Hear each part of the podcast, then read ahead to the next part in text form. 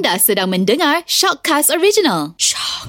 Gali ilmu di Gegar Petang bersama dengan Biola Aman di bulan Ramadan. Masya Allah. Assalamualaikum Ustaz.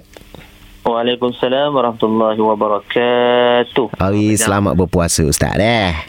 Selamat puasa. Orang puasa hari ni? Eh puasa Ustaz Tak tinggal lagi kita Ustaz gorang gitu Jaga Ustaz Kan salah jawab kan Tak boleh undur dah Ah, itulah.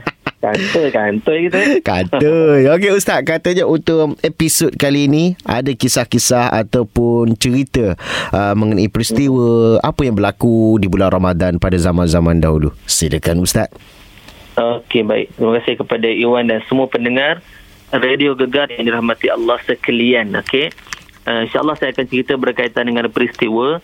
Dan yang pertama ni saya nak kaitkan dengan satu peristiwa besar dan saya rasa semua maklumlah tentang peristiwa tersebut iaitu peristiwa penurunan Al-Quran yang berlaku pada bulan Ramadan Al-Mubarak. Yes Jadi uh, Allah Taala sebut dalam Al-Quran ni dalam surah Al-Baqarah ayat 185 tu Syahrul Ramadan allazi unzila fihi Al-Quran hudan linnas wa bayyinatin minal huda wal furqan.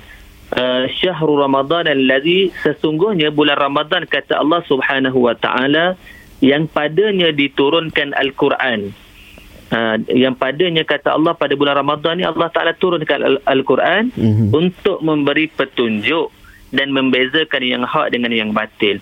Jadi ini peristiwa yang sangat besar dan saya rasa semua orang tahulah tibanya bulan Ramadan kita tahu kita ada hari uh, peristiwa nuzul Al-Quran, penurunan Al-Quran. Betul Jadi disebabkan itulah uh, sama-samalah bulan Ramadan ni kita perbanyakkan membaca Al-Quran.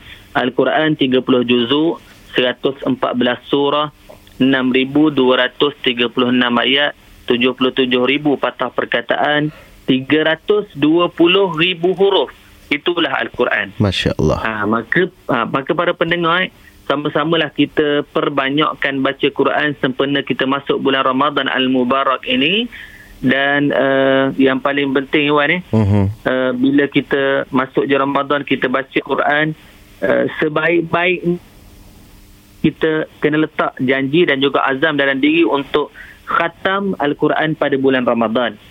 Ha, sebab apa? Sebab Imam Ash-Syafi'i, Imam Syafi'i siapa dia imam kita lah, imam mazhab kita. Mhm. Imam Ash-Syafi'i uh, dalam satu riwayat dia mampu khatam Al-Quran pada bulan Ramadan satu hari dua kali. Masya Allah Ha, Masya Allah. Bukan bukan sebulan tu dua kali tak. Mhm. Tapi satu hari dua kali khatam. Kita sebulan sekali pun tak ada kadang ah, betul. Aduh. Kita nak habis Ramadan ni nak habis habis Ramadan ni habis sekali khatam pun belum tentu. Tapi Belum Imam tentu. Syafi'i Ha, satu hari dua kali khatam. Maksudnya sepanjang Ramadan Iwan ni, Mhm. Imam Syafi'i mampu khatam Quran 60 kali. Masya Ha, Allah Jadi kita ni uh, sebagai umat Nabi Muhammad SAW kena pula pada bulan Ramadan ni peristiwa paling besar iaitu penurunan Al-Quran. Mhm. Jadi sama-samalah kita perbanyakkan baca Quran dan sekurang-kurangnya kena tanam janji dan azam dalam diri. Mhm. Habisnya bulan Ramadan aku nak khatam Quran. Bermaksud satu hari sekurang-kurangnya satu juzuk kena baca. Boleh Wan eh? Masya Allah. Boleh insyaAllah Ustaz ah, Boleh boleh boleh InsyaAllah.